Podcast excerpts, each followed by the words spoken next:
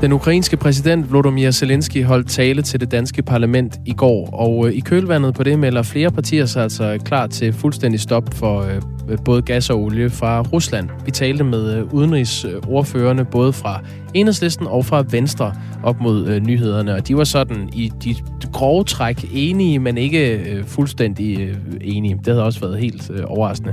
Der kommer rigtig mange gode sms'er på den diskussion. Det er en farlig leg, vi leger. Putin har advaret op om, at hvis, hvis hans land bliver alvorligt truet, vil han blive desperat, og vil han ikke have noget at miste, så kan han jo bare trykke på knappen. Hilsen Niels. Er det bedre, at kineserne rykker ind i Rusland og overtager danske virksomheders marked? Virksomheder har ikke et moralsk ansvar for noget som helst. Det er sjovt at høre en liberal venstremand fordømme en privat virksomhed, står der i en sms. Men er det ikke ret usandsynligt, at russerne kan vælte Putin? Han har jo skabt nordkoreanske, nordkoreanske tilstande, og ingen tror på et regimeskifte i Nordkorea. Men Hilsen Jens.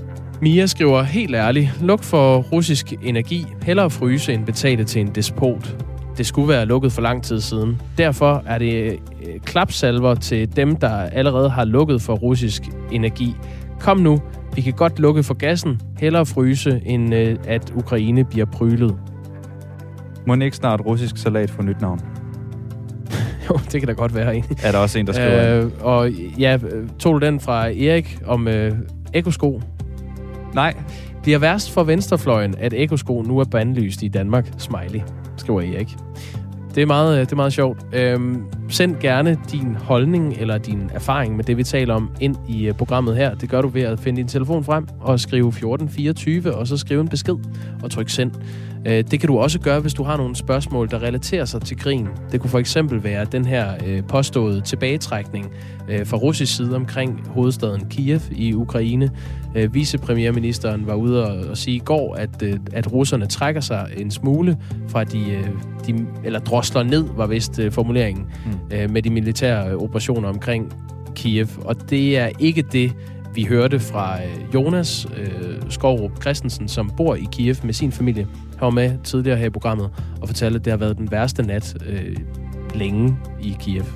Og det er altså om en lille time, vi har øh, Spørg om krigen med Anders Puk Nielsen. Så send dine spørgsmål ind på 1424. I studiet her til morgen i Radio 4 Morgen er det Jakob Grosen og Nikolaj Dupont. Ja, god morgen til dig. Der er på mange måder et før og et efter datoen den 24. februar, hvor Rusland indledte invasionen på Ukraine, og der kom krig i Europa. Det gælder også for flere af de helt afgørende statsledere i Europa, som har fået mulighed for at træde i karakter på hver deres måde. Og det, øh, det skal det handle om nu. Øh, vi skal først lige høre, hvordan Boris Johnson har udviklet sig fra før krigen til nu. Vi har spurgt Jakob Illeborg om det. Han er international korrespondent ved BT på det personlige plan har det, har det givet ham et nyt liv. Han, han var i virkeligheden dead man walking øh, på grund af de øh, skandaler, der har været øh, omkring ham og hans regering. Her taler jeg især om Partygate, øh, som man kalder det. Øh, så for Boris Johnson har det været en mulighed for at træde i karakter, at vise øh, ham selv på en anden måde, og måske på den måde øh, genvinde øh, tilliden øh, hos vælgerne. Og så er der også øh, Olaf Scholz, Tysklands kansler som før krigen i Ukraine var øh, kendt som en lidt, øh, lidt kedelig øh, kansler. Øh, Scholzomaten blev han kaldt, altså sådan en form for øh, robot. Ifølge vores øh, kollega Thomas Schumann, som er vært på øh, Genau, Tysklands programmet her på Radio 4, så har Olaf Scholz taget et kæmpe skridt for, øh, for Tyskland og for sig selv. Scholz, han øh, gik jo og talte sådan meget, altså gik meget sådan rundt om den varme rød, kan man sige, før krigen, og, og ville jo ikke rigtig øh, sige noget om, altså komme med nogle konkrete ting, som han kunne tænke sig at kunne finde på at, at slå Putin øh, oven i hovedet med. Det er han jo ændret på fuldstændig. Han øh, holdt den her meget berømte tale efterhånden i øh, den tyske forbundsdag, hvor han taler om et sejtenvente øh, for tysk øh, politik, øh, som han jo så altså står i spidsen for. Så man siger, han er blevet en, en kansler, som øh, har taget et historisk skridt øh, for Tyskland siger øh, Thomas Schumann, vores kollega på Tysklands programmet Genau om Olaf Scholz. Og også i Frankrig har øh, præsident Emmanuel Macron haft mulighed for at, at træde i karakter. Aske Munk øh, er korrespondent i Frankrig for Weekendavisen og har den her analyse. Han blev drillende kaldt for Jupiter, fordi han ligesom var den der øh, ekstremt pyramidalske, øh, øh hierarkiske magtstruktur, hvor han bestemte, øh, og alt udgik fra ham.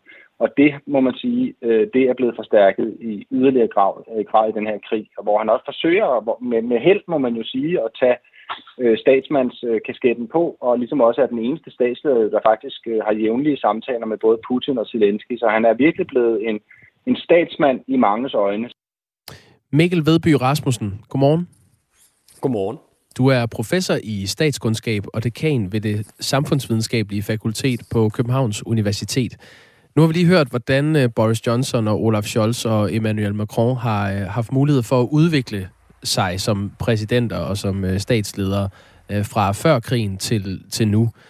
Hvorfor ser vi, at de træder i karakter på, på den her måde nu?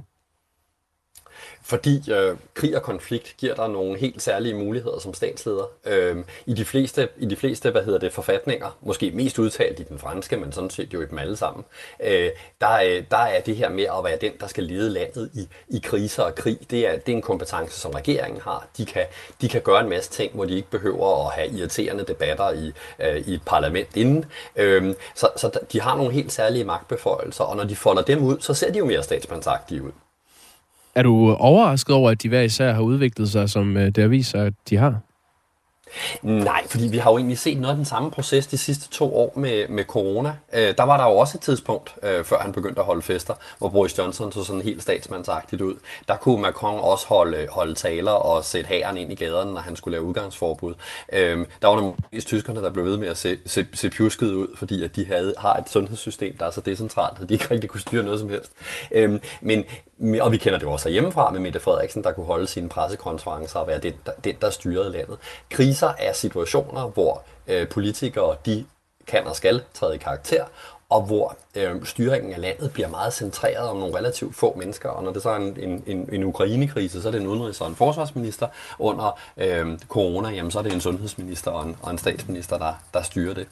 Det er jo sådan, at Olaf Scholz skal finde en masse penge til forsvarsbudgettet i, i Tyskland, og øh, Macron har også et, et projekt, der hedder at blive genvalgt. Øh, det, der er ikke så lang tid til. Så er der Boris Johnson, som, øh, jeg ved ikke, hvordan vurderer du hans chancer? Nå, men jeg, jeg tænker, Boris Johnson er vel, som, som I også øh, også blev nævnt i, i oplægget, han, han har jo haft sine problemer, øh, og det, det ser da bedre ud for ham. Altså hvis, hvis han skulle få en krise, som kunne, som kunne hjælpe ham ud af hans coronaproblemer, øh, så var det vel netop noget, der handlede om det militære, hvor Storbritannien jo stadigvæk er det europæiske land, der har, øh, der har det mest isenkram, den største her, øh, og mest mulighed for at sende øh, antiluftskyt, som hvad de nu ellers har sendt til, øh, til Ukraine. For britterne bliver det her jo også noget særligt, når man står uden for EU. Øh, hvad, hvor er det så, man har indflydelse på europæisk politik? Det er NATO. Øh, og NATO's betydning har været endnu større øh, under den her krise, end den har været i mange år. Så på den måde betyder det, at, at de her statsledere hver især kan vinde noget sådan indad til. Men hvilken betydning har det så for krigen i Ukraine, at lige præcis de her tre statsledere træder karakter? Jeg tror faktisk, Vladimir Putin er blevet en lille smule overrasket over, at Vesten kunne holde sammen. Og jeg tror, en af grundene til, at Vesten har kunnet holde sammen, er netop, at øh, de her statsledere, de har trænet i to år i at lave kriseløsning under corona. Så de var klar på en måde, som øh, der nok ikke var nogen, der havde regnet med, at de ville være, da, da krisen i Ukraine øh, indtræder og bliver til en krig. Øhm, så de har trænet øh, det med at være øh, krise. De har nu kunnet øh, folde den kriseledelse ud, men nu går de jo ind i den svære del. Altså den del, hvor øh, der skal findes en afgørelse i Ukrainekrisen, og hvor de ikke bare skal holde sammen om at være forarvet og lægge sanktioner, men måske være mere aktiv, øh, deltage i nogle fredsforhandlinger, måske sætte fredsbevarende styrker ind, støtte ukrainerne, der efterhånden må være, må være godt trætte efter, efter en måneds øh, russiske angreb. Øhm, og det kræver, det kræver ny ledelse, og det kræver også nye former for enighed, og det bliver øh, meget spændende at se, hvordan de klarer det. Hvorfor tror du, at Putin er blevet overrasket over den reaktion? Jeg tror, Putin har sådan en forventning om, at sådan nogle demokratisk valgte statsledere, de er nogle vatnisser. Øh, de er ikke sådan nogen, der, der, rider, der rider rundt med bare overkrop på en hest i Sibirien, øh, men, men de, er, øh, de, de er svage.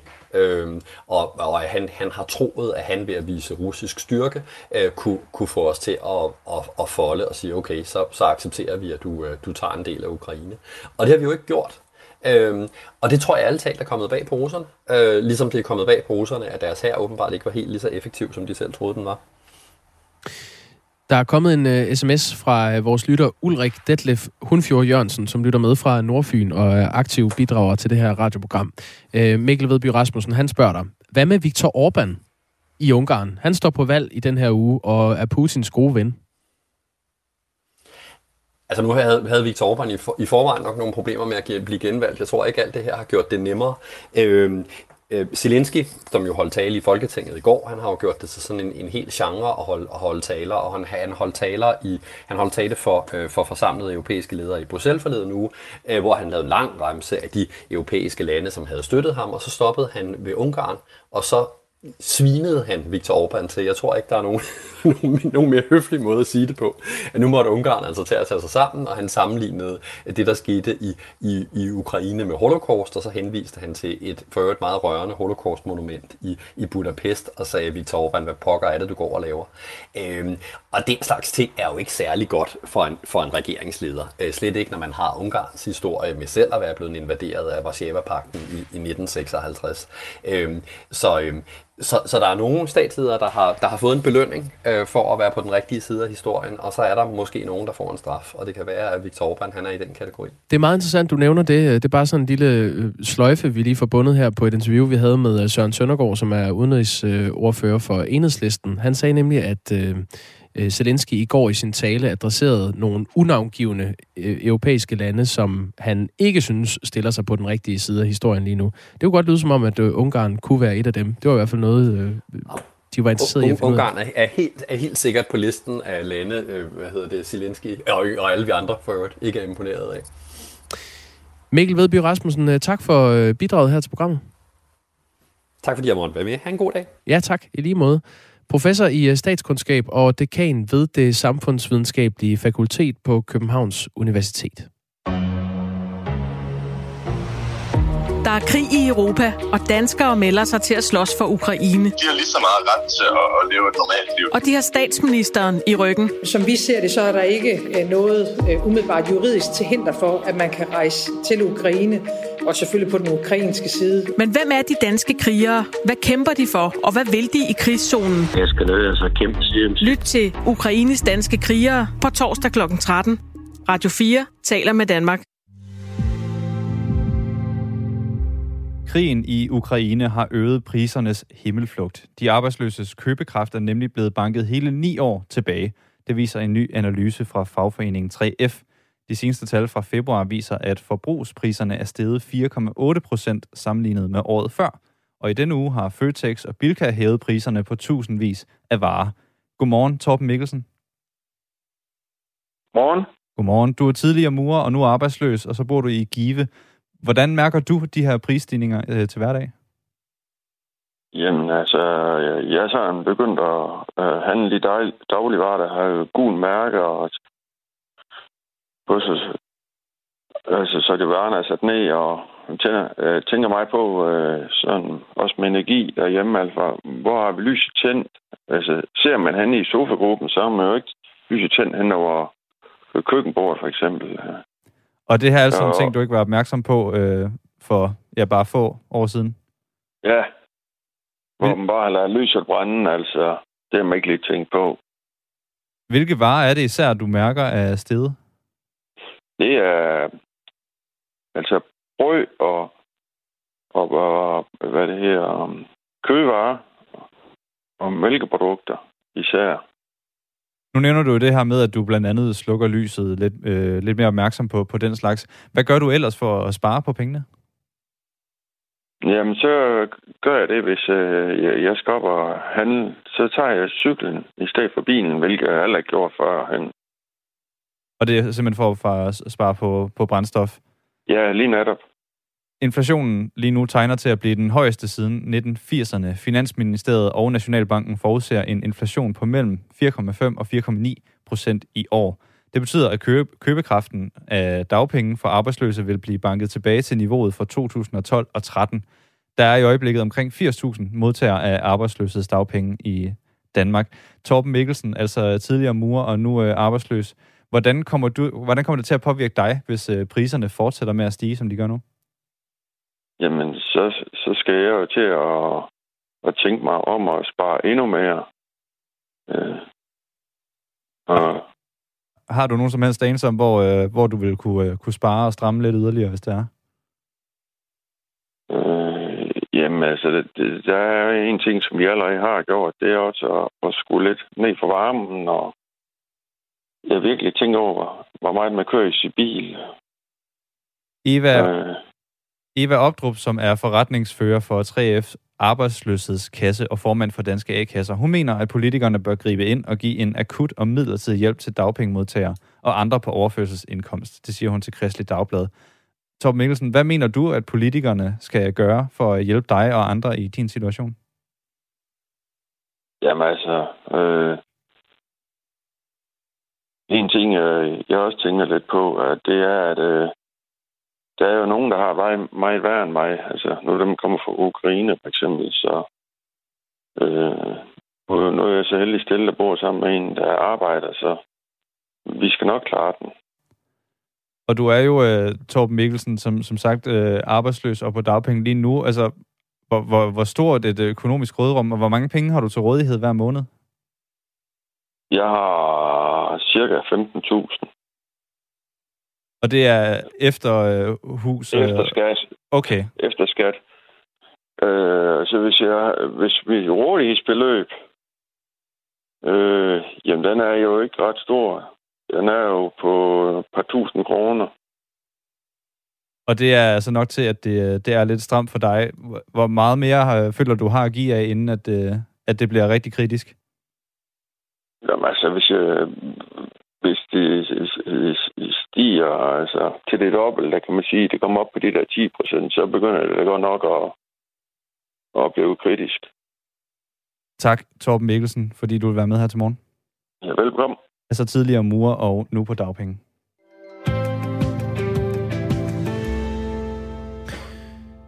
Nu vender vi øh, fokuset mod statsminister Mette Frederiksen, som i dag tager på besøg i de baltiske lande sammen med Jakob Ellemann Jensen, Venstres formand, og Pia Olsen Dyr, øh, SF's formand, Sofie Carsten Nielsen fra Radikale Venstre og Søren Pape Poulsen fra det konservative Folkeparti. Baggrunden for de fem partilederes besøg er, at de står bag aftalen om dansk sikkerhedspolitik, øh, også kendt som det nationale kompromis. Thomas Larsen er politisk redaktør her på Radio 4. Godmorgen. Godmorgen. Du kalder partiledernes besøg til de baltiske lande for usædvanligt. Hvorfor er det usædvanligt? Det er det, fordi det bestemt ikke er hverdagskost, at man ser landets statsminister øh, tage til nogle lande sammen med øh, fire andre partiledere for at udtrykke solidaritet, altså med de baltiske lande, og i virkeligheden også sende et signal til det Rusland, som er i gang med at invadere øh, Ukraine. Så altså ud fra et hvert perspektiv, så er det usædvanligt. Hvad, hvad er egentlig formålet med det her besøg? Jamen, jeg tror, det er netop at vise en form for solidaritet til de baltiske lande, og der skal man huske på, at de tre små baltiske lande, øh, Estland, Letland og, Litauen, er jo ganske små lande, øh, lidt som øh, Danmark, og de føler sig trængt, øh, hårdt trængt ved at være naboer til det mægtige Rusland, og man skal ikke tage fejl af, at der er flere af politikerne i de baltiske lande, der frygter, at øh, Rusland på et tidspunkt måske også kunne finde på at gå over grænsen til deres lande og prøve at annektere dem i, igen. Og derfor så har de brug for al den internationale opbakning, som de overhovedet kan få nu. Og det er så det, som Danmark er med til at give, både med det her symbolske besøg, men i høj grad også i form af de militære bidrag, som vi giver til de baltiske lande. Det er altså Estland, Litauen og Letland, som i dag og i morgen får besøg af de øh, fem danske partiledere. Og det er partilederne, som står bag aftalen om det nationale kompromis, der indebærer en styrkelse af det danske forsvar, blandt andet via det her historiske løft af, af forsvaret på 2% af BNP. I går fremlagde regeringen øh, planer om at sende 800 danske soldater til de øh, baltiske lande. Og det er jo selvfølgelig fordi, som du nævner her, øh, Thomas Larsen, at de baltiske lande står med en stor bekymring, fordi de kan være den næste i, i rækken for, for Ruslands aggression, hvis det skulle komme dertil. Hvor meget signalerer det her besøg et øget fokus på sikkerhedspolitikken? Jamen, det gør det jo. Altså sagt lige ud, så er der jo simpelthen vendt op og ned på dansk politik. For en måneds tid siden var der ingen, der havde forestillet os, at vi skulle stå i den her situation. Og jeg tror, at alle, der følger med i dansk politik, havde vel en forventning om, at vi skulle tale om sundhedsreform, ældrepleje, ydelser og alle mulige andre øh, vigtige punkter på den politiske dagsorden. Nu handler alt om sikkerhedspolitik. Øh, politikerne har lige vedtaget en historisk oprustning i forhold til det danske forsvar. Nu kommer forslaget om, at vi også vil styrke vores tilstedeværelse i øh, de baltiske øh, lande, og samtidig arbejdes der også i regeringen med planer om at omstille simpelthen den danske, øh, hele øh, den danske energiproduktion, sådan så vi bliver helt uafhængige af tilførsler af russisk gas og, og olie. Så det er simpelthen nogle meget, meget store bevægelser, der er i gang, og det er også i det lys, man skal se det her ret opsigtsvækkende besøg i Baltikum. Så lyder det altså fra øh, vores øh, politiske redaktør her på kanalen, Thomas Larsen. Og det er på øh, dagen, hvor Mette Frederiksen, Jakob Ellemann Jensen, Pia Olsen Dyr, Sofie Carsten Nielsen og Søren Pape Poulsen i samlet flok tager på besøg i de baltiske lande. Fire minutter i halv ni er klokken på den her onsdag. Jakob, vi har nok alle sammen prøvet at lave et andet stykke arbejde, og så siden han tænkt, ah, det var ikke det bedste, jeg nogensinde har lavet. Ja, det har vi nok. Ofte kan vi trøste os selv ved, at øh, herre Gud, det er kun mig og måske min chef eller nogle kolleger, der har hørt eller set det der dumme excel jeg fik lavet. Mm. Den luksus har skuespillere ikke. Nej, det er meget synligt, hvis man har lavet en dårlig film, ikke? Lige præcis. Eller teaterstykke. Det er ret offentligt, hvis man øh, ikke rigtig har præsteret i en øh, kæmpestor spillefilm. Og hvis det så oven i købet er en af de største franchises i historien i cinema eller i film, så er det rigtig ærgerligt. Så står det som en, øh, en god gammel øh, skamstøtte over ens uforvågenhed. Lige præcis. Lige præcis. Eller at det bare har været en dårlig instruktør. Det kan man jo også altid sige. Det er altid nemt at sende skylden videre ja. til en anden. Er, er der lavet en liste eller noget? Det kommer vi lige tilbage til. Okay, det, nå, jeg, jo, jeg har, jeg har lidt en slags øh, liste, men jeg synes, lad os prøve at, at gøre det lidt øh, sjovt. Fordi jeg har været på Vi Unge.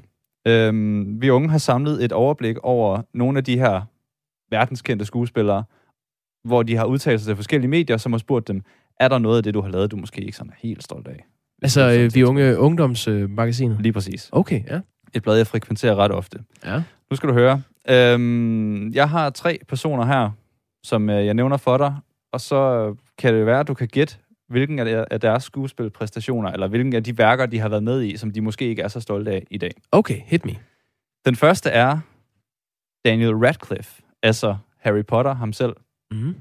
Jeg kan sige så meget som, at øh, det er en af Harry Potter-filmene, som han selv synes, han spiller rigtig dårligt i. Ja, det kunne... Øh, nej, nu skal jeg passe på, hvad jeg siger. Det kunne da være flere af dem. Ja. Øhm, det må være... Øh, ja, åh, hvad hedder det? En af, en af de sidste. Mm. Er det rigtigt? Ja, det er en af de sidste. Øh, nummer, hvor mange er der? Nummer 6? Det er korrekt. Er det rigtigt? Yes. Hvad er det, den hedder? Det er Halvblodsprinsen. Hvorfor er han særlig dårlig der? Nu skal du høre. Det er svært for mig at se en film som Harry Potter af Halvblodsprinsen, for jeg er bare ikke særlig god i den. Jeg hader den. Mit skuespil er meget unuanceret i filmen, fortæller han i et interview med Daily Mail. Det var egentlig specielt, men jeg, jeg tog bare en af de scene, fordi jeg tænkte, at øh, der var det, gassen var gået lidt af ballonen, men der har han jo haft lang tid til at øve sig. Man skulle lige synes, at han kunne ramme den der. Jeg synes helt lavpraktisk, da jeg selv så den, jeg er jo kæmpe Harry Potter-pige, men altså, han er meget sur i dem.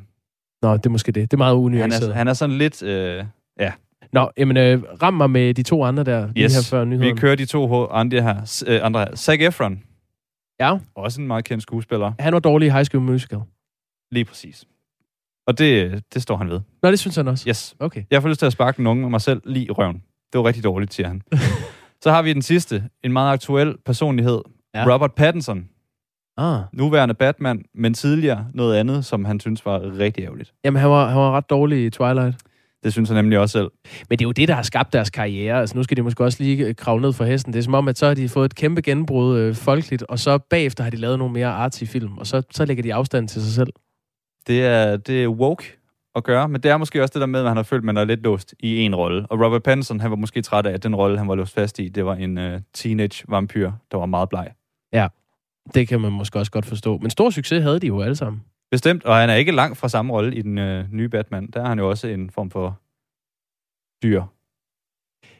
Trip Down Memory Lane, i øvrigt den nye Batman-film, det, øh, det bliver ret spændende med den. Øhm, Men det, det er en helt anden historie, vi må tage en anden øh, dag. Tak for quizzen, øh, Nikolaj Dupont. Ja, det var det så lidt. Vi øh, nærmer os et øh, nyhedsoverblik her klokken øh, halv ni, og vi er tilbage igen på den anden side af det. Du lytter til Radio 4 morgen.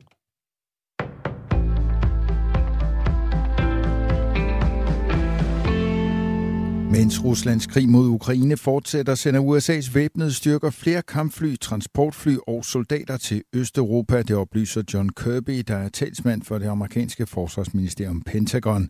Blandt andet bliver en enhed på omkring 200 marinesoldater fra USA flyttet til Litauen efter en øvelse i Norge, oplyser Kirby.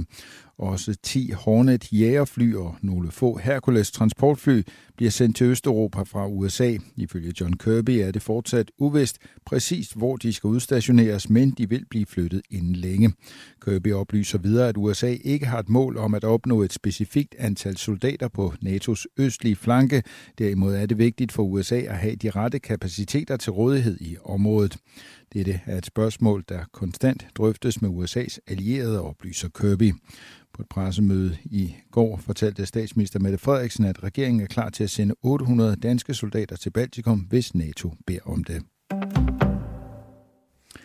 Kærlighed kan være godt og trygt og bygget op om tillid mellem to parter. Desværre er der også kriminelle, som udnytter situationen, når der er amoriner i luften. Tal fra Finans Danmark viser, at omfanget af kærlighedssvindel er vokset de seneste år. Det viser ifølge Michael Busk Jebsen, digitaliseringsdirektør i Finans Danmark, at man også på datingmarkedet skal tænke sig godt om. Selvom man selv har gode intentioner, så skal man vide, at det har andre ikke nødvendigvis, siger Michael Busk Jebsen. Kærlighedsvilden foregår ved, at de kriminelle finder deres ofre på datingsider, sociale medier eller via e-mail, og når kontakten er skabt og tilliden er etableret, begynder svindlen. Offrene bliver opfordret til at overføre penge til den kriminelle eller ligefrem presset til det, og det kan ofte være svært at tage tid at få offeret at indse, at profilen er falsk og at den kriminel står bag. I 2021 forsøgte kriminelle at svindle sig til knap 65 millioner kroner ved denne metode. De slap afsted med knap 21 millioner kroner, viser tallene fra Finans Danmark. Dermed ser det ud til, at kærlighedssvindlerne har bidt sig fast. I 2020 forsøgte de at svindle sig til lidt over 63 millioner kroner, og i 2019 var tallet 44 millioner. Det bedste råd, Michael Busk Jebsen kan give, er, at man altid skal have sin sunde fornuft med sig, også når man skriver med personer i datinguniverset. Ja, der er særligt tre ting, du skal gøre. Den første ting det er, at du skal være opmærksom på, at den her type svindel eksisterer, at der simpelthen er nogen, der er ude på at få dine penge i øh, de her sammenhæng. Så skal du aldrig overføre personer, øh, eller overføre, penge til personer, du ikke kender, og du skal heller ikke overføre penge for dem. Det sidste gør, at du kan blive skyldig i hvidvask. Og endelig så skal du undgå at dele kompromitterende oplysninger om dig selv eller billeder for eksempel, fordi du risikerer at blive udsat for afpresningsscener i forløbet. Privatpersoner kan fra med i dag sende gratis pakker med nødhjælp og op til 20 kilo til Ukraine med PostNord. Det oplyser PostNord i en pressemeddelelse. Det sker efter anmodning fra det ukrainske postvæsen om hjælp til indsamling og transport af humanitær bistand til den ukrainske befolkning. Russiske myndigheder er utilfredse med søgeplatformen Googles ageren under krigen i Ukraine. Derfor har det russiske medietilsyn åbnet to sager mod Google. Det oplyser tilsynet, der mener, at Google ikke har fulgt landets regler for, hvilken information man må have liggende. Også videotjenesten YouTube, som er ejet af Google, bryder de russiske regler. YouTube er ifølge medietilsynet stærkt involveret i informationskrigen mod Rusland. Google risikerer ifølge tilsynet en bøde på op mod 8 millioner rubler. Det svarer til ca. 613.000 kroner. Vi får en dag med nogen sol de fleste steder og spredte byer, mest som slud eller tøsne. Temperaturer mellem 2 og 6 grader. Nyhederne var med Thomas Sand.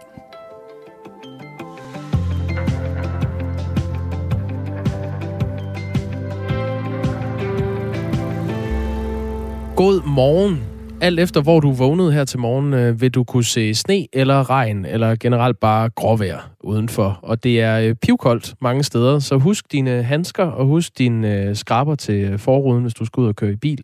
Det, øh, det er glat i dag. Det er helt underligt. Man er vant til næsten at skulle have shorts på de seneste par uger. Ah, det er også stramt måske. Ja, det er man særlig type. Men der har været, ja, men der har været sol og varme, og blå himmel. Ja. Der er ingen af delene lige nu. Nej, forårsværet er vendt for en stund, og det skulle, øh, der skulle komme en øh, koldfront ind over os, uden at det her det skulle udvikle sig til at blive øh, et øh, vejrprogram. Men øh, ja, pas på, det er glat i morgentrafikken i dag. Hvis du sidder og lytter øh, på det her program og øh, har et spørgsmål, som relaterer sig til øh, krigen i Ukraine, så er det nu, du kan finde din øh, telefon frem og skrive en besked til 1424 med dit spørgsmål. Så stiller vi det videre i øh, det element, vi har, der hedder Spørg om krigen her i øh, Radio 4 morgen. Det er et segment, vi har hver morgen, hvor vi øh, sørger for, at øh, de øh, undrende øh, øh, Øh, ja, de spørgsmål, eller den, den undren, øh, du må sidde med derude, kan blive besvaret af en vidende kilde. Og i dag er det øh, militæranalytiker ved Forsvarsakademiet, Anders Puk Nielsen, som svarer på spørgsmål. Og det gør han altså om 10 minutter her i programmet. Det er Nikolaj Dupont og Jakob Grosen, der er til stede her i studiet. Regeringen er klar til at sende 800 danske soldater til Estland, Letland og Litauen, hvis NATO anmoder om det. En kampbataljon i Slagelse kan tage afsted, så snart planerne har fået opbakning i Folketinget. Det forventes at ske torsdag. Den hjælp, som det ukrainske folk og præsident Zelensky har behov for, vil vi imødekomme så godt, som vi overhovedet kan, sagde Mette Frederiksen i går, efter Zelensky tidligere på dagen havde talt til Folketinget. Statsministeren sagde også, at Ruslands invasion af Ukraine har betydet, at NATO har besluttet at styrke forsvaret mod øst, ikke mindst i de tre baltiske lande, som ifølge Mette Frederiksen altså står i en sårbar situation. Esben Salling Larsen, godmorgen. Godmorgen. Du er major og militæranalytiker ved Forsvarsakademiet. Hvad er sandsynligheden for, at de her 800 danske soldater kommer i kamp? Uh, den er forhåbentlig øh, lille, fordi hele formålet med at sende dem afsted er at uh, afskrække andre for at begynde. Så, så ideen er at uh, afmontere situationen og den potentielle fare ved at sende styrker afsted i et sådan omfang, at uh, man afskrækker russerne for at gøre noget mod de baltiske lande. Er 800 danske soldater nok til at sende en, en stormagt øh, hjem igen med hælen mellem benene? Øh, øh, det er det ikke. Og her skal man jo lige tænke på, at Danmark jo udgør sådan 2% af NATO's samlede BNP og 1% af NATO's samlede befolkning. Øh, så det skal jo selvfølgelig ses i sammenhæng med, at andre lande forhåbentlig gør det samme, og vi sender et signal om, at andre bør gøre det samme øh, fordi der skal betydeligt flere tropper til. Men pointen er jo netop, at NATO øh, er omdrejningspunktet, at det er til rådighed for NATO's indsats, vi sender styrken afsted. Det er jo ikke noget, vi gør sådan nationalt. Det er noget, vi gør i givet fald i rammen af NATO, øh, i forventning om, at andre allierede gør det samme. I NATO, der ligger der jo den her artikel 5, som betyder, at hvis et NATO-land bliver angrebet, så, øh, så kommer vi alle sammen efter dem, der nu angriber. Betyder det, at de her danskere, de skal i kamp, hvis øh, Putin forsøger at invadere et af de baltiske lande? Ja, det er jo ikke anderledes end, at vi i Danmark, når vi siger, at vi er, har det relativt sikkert i Danmark, så er det fordi, vi stoler på, at NATO artikel 5 også gælder for os. Altså andre også vil øh, gå i krig, hvis det er sådan, nogen angriber Danmark. Og det er jo sådan set den anden ende af kontrakten, vi her opfylder. Danmark er allerede til stede i Baltikum, hvor mere end 200 soldater er en del af NATO's fremskudte tilstedeværelse i Estland.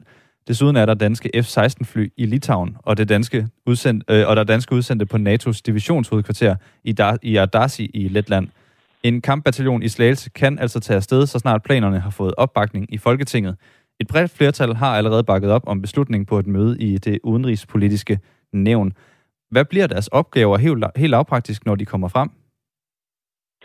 Jamen, i og med, at de i givet fald skal indgå i en samlet øh, NATO-styrke, øh, så vil der være noget, der handler omkring øvelser, der går ud på, at vi skal lære områder at kende, og øvelser, der går ud på, at vi skal samarbejde med andre NATO-enheder og de lokale øh, baltiske enheder. Øh, og så skal man jo, og øvelse er jo ikke bare et spørgsmål om at træne de danske soldater og NATO-soldaterne, det er også et, et spørgsmål om, at man kan vise til Rusland, at man er i stand til at gennemføre de øh, defensive operationer, som det vil kræve at imødegå et russisk angreb. Skældner NATO egentlig mellem nationaliteterne blandt deres, øh, deres styrker? Altså, kan danskerne få at vide, øh, I danskere, I er gruppe 1, I står herover, og så tager de tyske tropper sig af, af Litauen herover, eller hvordan fungerer det? Øh, i, i grove træk, så er det sådan lidt derhen af, fordi øh, rent teknisk så er det, der sker, hvis man overgår til NATO-kommando, så er der noget, der hedder Transfer of Authority til en NATO-chef, øh, i første omgang til den øverste kommanderende for NATO, øh, og her efter til de stedlige chefer, der er. Så, så, så ideen i NATO er, at der er en chef, som disponerer enhederne i forhold til øh, det mandat, de er kommet afsted med, øh, og i forhold til de opgaver, der er. Så når vi sender styrker afsted, og hvis vi laver en transfer of authority, så er det jo principielt set i sidste ende en NATO-general, som øh, har valget om, øh, hvordan de skal indsættes hvor. Det her, nu nævnte du transfer, transfer of authority, det betyder altså, at vi, vi afgiver beslutningstagen til, til NATO i stedet for, for Dan, Danmark, eller hvordan? Ja, vi afgiver øh, kommando, ja. Okay. Esben Salling Larsen, altså major og militæranalytiker ved Forsvarsakademiet. 800 mand kan ikke i sig selv gøre en kæmpe forskel, siger du. Ved man noget om, hvor mange soldater, der skal til på jorden for at forsvare øh, en nation eller et, et område? Øh, jeg er sikker på, at der er lavet mange scenarier af NATO, øh, som ikke er sådan offentligt tilgængelige. Altså, der har været, hvis man så kigger på, hvad der er åbne kilder, øh, så er, så er budet, at øh, det hjørne op i de baltiske lande vil kræve øh, betydelige enheder, så snakker vi måske snarere øh, øh, øh, måske 30-40.000 mand. Men, men så er vi tilbage til, at Danmark er 1% af, af, af NATO's befolkning og 2% af NATO's samlede BNP. Så det skal også ses i den sammenhæng. Her for nylig så kom EU's nye forsvarsstrategi altså også på banen, og i den der blev der nævnt, at EU også selv vil have en her eller en, en styrke på cirka 5.000 soldater. Er der nogle sådan konkrete fordele ved at have de her mindre grupper af soldater, i stedet for bare en stor NATO her? Øh, man kan sige, nu handler den der EU-styrke om noget andet i virkeligheden. Og, og, og nej, der er ikke nogen idé i, at enheden er splittet op, og det er også derfor, at man i NATO har princippet omkring, at man laver en, en overdragelseskommando, og man har princippet omkring, at enhederne skal samtræne, sådan at de kan fremstå som en samlet styrke øh, i en eventuel forsvarskamp. Øh, så, så nej, det er det ikke. Men det, man kan sige, den, den rolle EU snarere har haft i forhold til Baltikum er, at man har jo haft øh, øh, noget samarbejde mellem NATO og EU, eller noget samordning, kan man sige. Fordi mange af de infrastrukturprojekter, man har haft i de seneste år i de baltiske lande, har også været for at tilgodese, at man fra NATO kunne forstærke de baltiske lande. Så der har faktisk været sådan flere EU-infrastrukturprojekter, der sørgede for, at der var veje og jernbaner, således at man kunne bringe forstærkninger, eller også kunne bringe forstærkninger frem til Baltikum. Så fordi selvfølgelig har der også været et, et civilt sigte med det. Siger altså Esben Salling Larsen, major og militæranalytiker ved Forsvarsakademiet. Sidder du derude og tænker, der er lige et enkelt spørgsmål her, jeg måske mangler at få øh, belyst, så bare rolig om 8 minutters tid, der har vi øh, altså det element, der hedder Spørg om krigen her på Radio 4, hvor Anders Puk Nielsen, også militær strateg, strateg ved Forsvarsakademiet, gør os alle sammen lidt klogere. Lige nu er klokken øh, 17 minutter i 9. Christian Eriksen, en af Danmarks bedste fodboldspillere, var på banen i en øh, landsholdskamp i parken for første gang, siden han faldt om under en EM-kamp den 12. juni i aftes. I aftes tog det danske fodboldlandshold nemlig imod Serbien i en øh, testkamp i parken, og det var en kamp, der endte med en usvigelig sikker sejr, 3-0 til Danmark, og hvor øh, Christian Eriksen lavede det ene af målene. Men selvom kampen på papiret ikke havde den store betydning, så var symbolikken ikke til at tage fejl af. Christian Eriksen havde nemlig overtaget anførbindet til øh, kampen, og for første gang i 17 år var en testkamp for det danske landshold udsolgt. Altså, det var meget tydeligt, at øh, der var flere, der var mødt op for at, øh, at se Christian Eriksen tilbage på det græstæppe, som øh, han måtte forlade alt for tidligt i, øh, i sommer. Med Eriksens øh, tilbagekomst til banen kan man på en eller anden måde sige, at en cirkel blev afsluttet. Øh, for Claus Amundsen, tidligere formand for de danske Roligans, Øh, han, øh, han ser på det på den måde. Han var både på stadion i øh, juni og igen i aftes, og det var en noget speciel oplevelse, fortæller han. Men jeg synes faktisk talt, som vi snakkede om rigtig mange af os derinde, at, at vi alle har ligesom fået bearbejdet det hele, så vi glæder os alle sammen bare til, at ringen sluttede. Men alligevel, hver eneste gang han havde bolden, og specielt da vi scorede det første mål, hvor de faktisk går over på det sted, hvor, hvor Christian faldt om, der kunne man da godt lige fornemme, at man lige tænkte det hele igennem igen. Ikke? Men, men jeg synes faktisk, fordi man har snakket så meget om det nu, at, at man er efterhånden alle sammen har fået bearbejdet det, men jeg synes, det var jo altså, det var, det var en meget speciel aften, synes jeg. Det var Discovery, der havde øh, kampen og transmitterede den på Kanal 5 i aftes. Den blev kommenteret af Brian Laudrup og så af Peter Pil, som øh, havde en, en noget speciel følelse, da han kommenterede kampen. Vi havde ham med her i programmet tidligere på morgenen. Jeg havde ikke forventet det til at øh, begynde med, øh, men øh, altså det, det, det, det bliver noget særligt, da han scorer. Øh, men, men det har været en, en lang proces for os, som har fulgt ham. Øh, vi har fulgt, hans, øh, fulgt med i hans øh, hvad skal vi sige, fravær. Vi har fulgt med i hans øh, beslutning om at sige, nu vil jeg spille fodbold igen. Vi har set ham øh, finde en klub. Han har debuteret for Brentford. Han har lavet sin første assist for Brentford, startet inden. Han er kommet tilbage på landsholdet har scoret et mål nede i Holland. Så på den måde så bliver det sådan en lang række, hvor jeg sidder og tænker, jamen øh, Christian Eriksen for mig er tilbage, og det er fint at se ham. Jeg kender folk, der har ICD, jeg kender folk, som øh, lever fint med det, så jeg er ikke bekymret på den måde. Men jeg må sige alligevel, da han scorede og løber over mod publikum og går ned på knæ, øh, som han jo også gik ned på knæ, kan man sige, da det er, at han falder om, så øh, der, der, der, der, der, der, der blev det noget særligt for mig der. Der, der, der løfter det sig til noget særligt, fordi at der kom der en symbiose.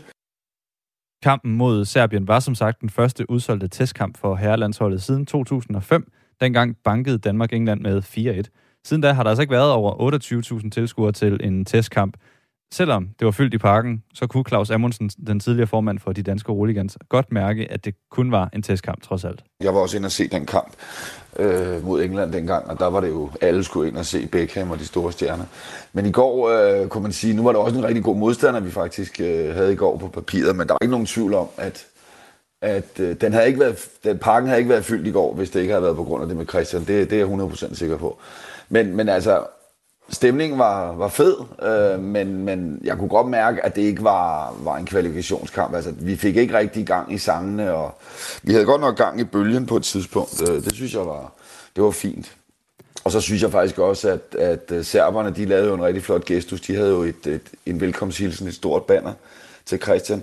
Så det synes jeg i sig selv også var fedt. Men, men under normale omstændigheder ville de også have været mere larmende, hvis det havde været en kvalifikationskamp. Øh, så man kan sige, jeg tror bare alle de bare stod og nød det hele, og der var en, en, en skøn stemning, synes jeg. Altså, det, det var perfekt, og vi sang jo også nationalmelodien nogle ekstra gange. Ikke?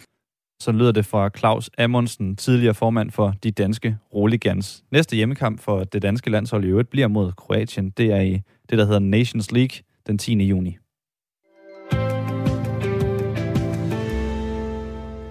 Her i Radio 4 Morgen dedikerer vi øh, hver morgen en del af programmet til at få svar på nogle af de spørgsmål, der opstår i, i løbet af krigen i Ukraine. Spørg om krigen, kalder vi det her øh, element. Og hver dag har vi allieret os med en ekspert, som kan hjælpe os med at svare på de her spørgsmål, der, der dukker op om den aktuelle krig mellem Ukraine og Rusland. Og i dag har vi øh, ringet til dig, Anders Buk Nielsen. Godmorgen. Ja, godmorgen militæranalytiker på øh, Forsvarsakademiet. Øh, hvis du nu skal sådan øh, lave en, en kort overflyvning på, hvem der fører krigen lige nu, øh, hvor vil du så øh, lægge for? Oh, det er jo svært sådan noget, ikke? fordi det hele tiden jo ændrer sig i forhold til, hvad det egentlig er, de gerne vil opnå. Altså, øh, hvis man ser i forhold til, hvordan man måske havde troet, lige inden krigen gik i gang, at det ville spille sig ud, så går det jo rigtig godt for ukrainerne. Men altså, det er jo ikke sådan, så ukrainerne er i nærheden af at kunne skubbe russerne ud. Øh, så, øh, så på en eller anden måde er de jo nødt til at finde et kompromis, ikke? Så jeg ved det ikke. Skal vi sige, at den står 1-1, så Øh, vores lytter Helle har et spørgsmål til dig, Anders Bug Nielsen. Øh, hvorfor er russerne interesseret i at smadre Ukraine, deres eget broderfolk, som aldrig vil tilgive dem det?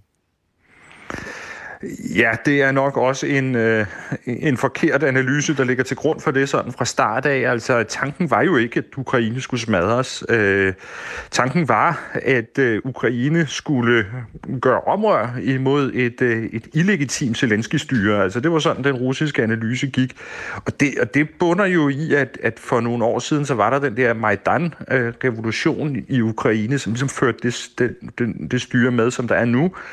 Øh, og, og dengang, der var det sådan måske cirka 50-50 i, hvor, hvorvidt øh, befolkningen var på den ene eller den anden side.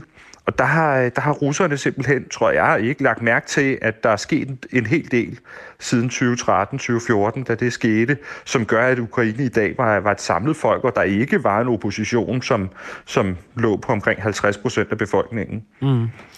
Daniel H. Øh, skriver til dig, øh, vil Tyrkiet acceptere, at Rusland bliver den førende magt i Sortehavet ved at overtage det hele af Ukraines sydkyst? Og kunne de finde på at agere militært på det? Øh, jeg tror ikke, at Tyrkiet kunne finde på at gå i krig med Rusland, øh, hvis det er det. Man kan sige, at Tyrkiet har jo faktisk allerede taget et ret stort skridt over for Rusland ved at lukke de tyrkiske stræder for russiske krigsskibe.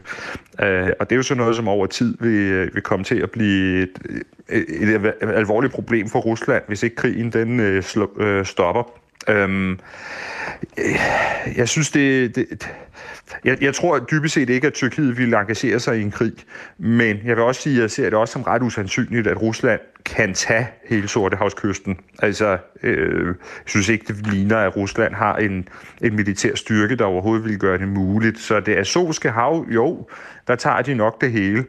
Øh, men jeg kan ikke se for mig, at, at de heller skulle være i stand til at tage øh, hele Sortehavskysten, som jo inkluderer flere rigtig store byer. Vi kan jo se, hvor svært de har haft det med at komme ind i, øh, i de byer, som de har omringet indtil videre. Mm. Uh, vi ved i hvert fald, at Tyrkiet agerer, uh, lægger, lægger land til, til de her, den nye runde af fredsforhandlinger mellem Rusland og Ukraine, som finder sted i Istanbul. Og i går, efter de forhandlinger, der fandt sted der, kom Alexander Fomin, som er Ruslands vicepremierminister, med en øh, udtalelse om, at man er klar til at neddrosle de militære aktiviteter omkring Kiev. Øhm, spørgsmålet er så, hvor meget det har på sig. Nu talte vi tidligere på morgen med en dansker øh, fra Ukraine, som sagde, at det har været den værste nat meget længe i, øh, i Kiev. Øh, men vi har fået en sms der går på det her, den kommer fra Ulrik Detlef Hunfjord Jørgensen, som lytter med fra Nordfyn, og skriver, det her Putin har gang i med at rykke styrkerne tilbage øh, fra Kiev og de om, øh, omkringliggende områder, er det et typisk træk, når man har tænkt sig at bruge atomvåben? Nej, det tror jeg ikke. Jeg vil sige, øh, øh, den der udmelding øh, om, at de nu vil, vil reducere lidt på det op omkring Kiev for Tjernihiv, tror jeg langt hen ad vejen er ment til det russiske publikum, til at prøve at, at rationalisere lidt, hvorfor det er, at, øh, at de ikke bare indtager byerne og sådan noget. Ikke? Altså, øh, de, de har jo ikke opnået deres militære mål, og nu er de nødt til at komme med en eller anden god forklaring på, hvorfor det er, at, og så sige, det var altså ikke, fordi vi ikke kunne, det var bare, fordi vi, vi, vi valgte at, at udvise sådan en gestus, at vi, at vi ikke gør det lige nu. Så jeg tror, man skal sådan tolke det lidt i det lys, og, men, men jeg synes generelt, så virker det til, at russerne er ved lige så stille og roligt at få en mere sådan realistisk øh, opfattelse af, hvad man egentlig kan nå med militære midler, og at de er nødt til at fokusere på Donbass-området, hvis det er, at de skal... Øh, altså, hvis det er, at de skal opnå noget som helst. Og jeg, og jeg synes også, at de i, i højere og højere grad i tale sætter det som, som målet med krigen. Det vil sige, at jo egentlig lægger op til, at den på et eller andet tidspunkt måske kan øh, øh, kan lande igen også inden at man egentlig får erobret hele Ukraine og erstattet Zelensky og alt sådan nogle ting. Men altså med en afgivelse um, af, nogle, af nogle østlige områder i Ukraine, som er mere pro-russiske? Ja, ja. ja, ja på en eller anden måde. Øh, Altså, og om det så det ender altså, formentlig en eller anden ny form for frossen konflikt, men altså så i hvert fald måske noget, hvor man ikke skyder så meget på hinanden, som man gør i øjeblikket. Øh, altså, jeg var faktisk mere bekymret, for nu blev der spurgt til atomvåben, jeg var faktisk mere bekymret, da det var sådan, at, at russerne virkede til at have meget urealistiske mål, hvor de ligesom ville angribe på alle fronter, på alle steder samtidig. Fordi øh, det, det, kunne, det kunne tydeligvis ikke lade sig gøre med de styrker, de rent faktisk havde sådan rent konventionelt. Og så var spørgsmålet jo så, kunne de finde på at lave et eller andet helt vildt, øh, for at prøve at se, om de kunne opnå det alligevel. Øh, altså det der med, at de virker til at, at ligesom reducere lidt på målene og, og fokusere kræfterne et enkelt sted, det gør faktisk for mig, at, at øh, jeg er sådan en lille smule mere tryg i forhold til det der med, øh, med atomvåben eller kemiske våben og sådan noget, ikke? fordi øh, altså, det kan man godt opnå med, med konventionelle styrker, og det virker som om, at de, de tænker rationelt alligevel over, hvad det er, der foregår. Men øh, det, der står tilbage, er i hvert fald, at øh, Ukraine melder, at den russiske tilbagetrækning er, er vildledning. Øhm, I hvert fald i en opdatering fra den ukrainske hærs generalstab lyder det ifølge britiske uh, The Guardian. Ifølge nogle indikationer omgrupperer den russiske fjende sine enheder for at fokusere østpå, står der. Samtidig er den såkaldte tilbagetrækning af tropper sandsynligvis en rotation af enkelte enheder og har et mål om at vildlede den militære ledelse i Ukraines her. Og øh, så ved vi også øh, ifølge britiske efterretninger, at russerne har lidt de her store tab i, øh, i kampen, og så bruger det her på at og øh, lade nogle af soldaterne vende retur enten mod Rusland eller Hvide Rusland, simpelthen for at, at slække sårene og samle sig. Øhm, ser du det mere som en form for, øh, at Rusland nu smider håndklædet i ringen og siger, Kiev kan vi ikke få? Nej, altså jeg tror heller ikke, de på nogen måde har tænkt sig at opgive de områder, de har erobret, men altså de omstiller det til forsvarskamp, og det vil sige, at der måske er nogle typer af våben, som man kan trække ud og, og øh, dirigere om til Donbass, altså de der sådan mere offensive ting, for eksempel øh, øh, kunne det være, at de ikke har brug for så mange kampvogne sådan op i, i de der områder, og hvis de nu mere går i forsvarsstillinger, jamen så, øh, så kan de i virkeligheden bruge nogle af de taktikker, som ukrainerne har, har haft så meget succes med i den første del af krigen, altså med at gå i baghold og sådan nogle ting. Men de vil helt klart jo blive ved med at holde fast i de her områder, sådan så ukrainerne skal kæmpe hele tiden for at, at, øh, at, at få, øh, få, få erobret øh, de her områder tilbage igen, sådan en kilometer ad gangen. Øhm, fordi det vil binde en rigtig masse ukrainske soldater, og det vil, det, det vil gøre det svært for Ukraine også at, øh, at omdirigere styrker til øh, det østlige område. Anders Puk Nielsen, militæranalytiker ved Forsvarsakademiet. Vi har også fået en sms fra Bo, der skriver, er det ikke uundgåeligt, at Rusland undertvinger Ukraine sin vilje og dermed vinder konflikten? For det handler vel om, at Rusland ikke vil, at Ukraine bliver medlem af NATO. Så hvis landet går med til ikke at blive medlem af alliancen, så har Rusland vel de facto allerede vundet? Ej, jeg tror, at målene var meget større. Altså, målet var ikke bare et øh, vestligt orienteret Ukraine, som øh, sådan i, med, levede i, i, var med i EU og havde et værdifællesskab med os, og som bare ikke lige var medlem af NATO. Altså, målet var at få sådan et, et, et marionetregime ind i, øh, i Ukraine, sådan, så man havde fuldstændig kontrol med det der, og havde en hvad skal man sige, sikkerhedsmæssig bufferzone. Så, så målet det var, at Ukraine skulle omdannes til sådan en, et Belarus. Øhm, og, øh, og hvis de må leve med i sidste ende, at okay, så blev Ukraine ikke medlem af NATO, men, men derudover så har Ukraine stadig sin, øh, sin, sin suverænitet, sin øh, øh, øh, mulighed for selv at, at orientere sig mod de partnere, de gerne vil, så vil jeg sige, så er det, så er det jo et, øh, et stort nederlag for Rusland i forhold til det, der sådan ligesom var de oprindelige sådan, mål med det hele. Tommy Ligård øh, stiller der også et spørgsmål her, Anders Buk Nielsen. Hvis vi ikke havde haft så travlt med spot og hån af Trump, dengang han sagde, at vi skulle hæve vores bidrag til øh, NATO, og vi dermed udstillede den store uenighed i NATO og Europa, det gav vel øh, Putin dumme idéer, skriver Tommy Ligård. Ved du noget om det? spørger han. Øh, jamen, det tror jeg, der er, øh, altså, det tror jeg, der er en pointe i. Altså, øh, både den der øh, diskussion om, at, øh, altså byrdedelingsdiskussionen i NATO, øh, og i det hele taget mange af de øh, ting, der har været med valget af Trump og Brexit og sådan nogle ting, har været med til at give russerne et indtryk af, at sammenholdet i NATO var svagt, øh, og der var nogle muligheder for at udnytte det her, og i øvrigt også, at Vesten som helhed var, var, i, øh, var i forfald. Så de har, det har været med, øh, med til at forstærke sådan, den her forkerte efterretningsanalyse, som, som jeg tror ligger til grund for, at russerne har, har taget den chance, som de har gjort i Ukraine.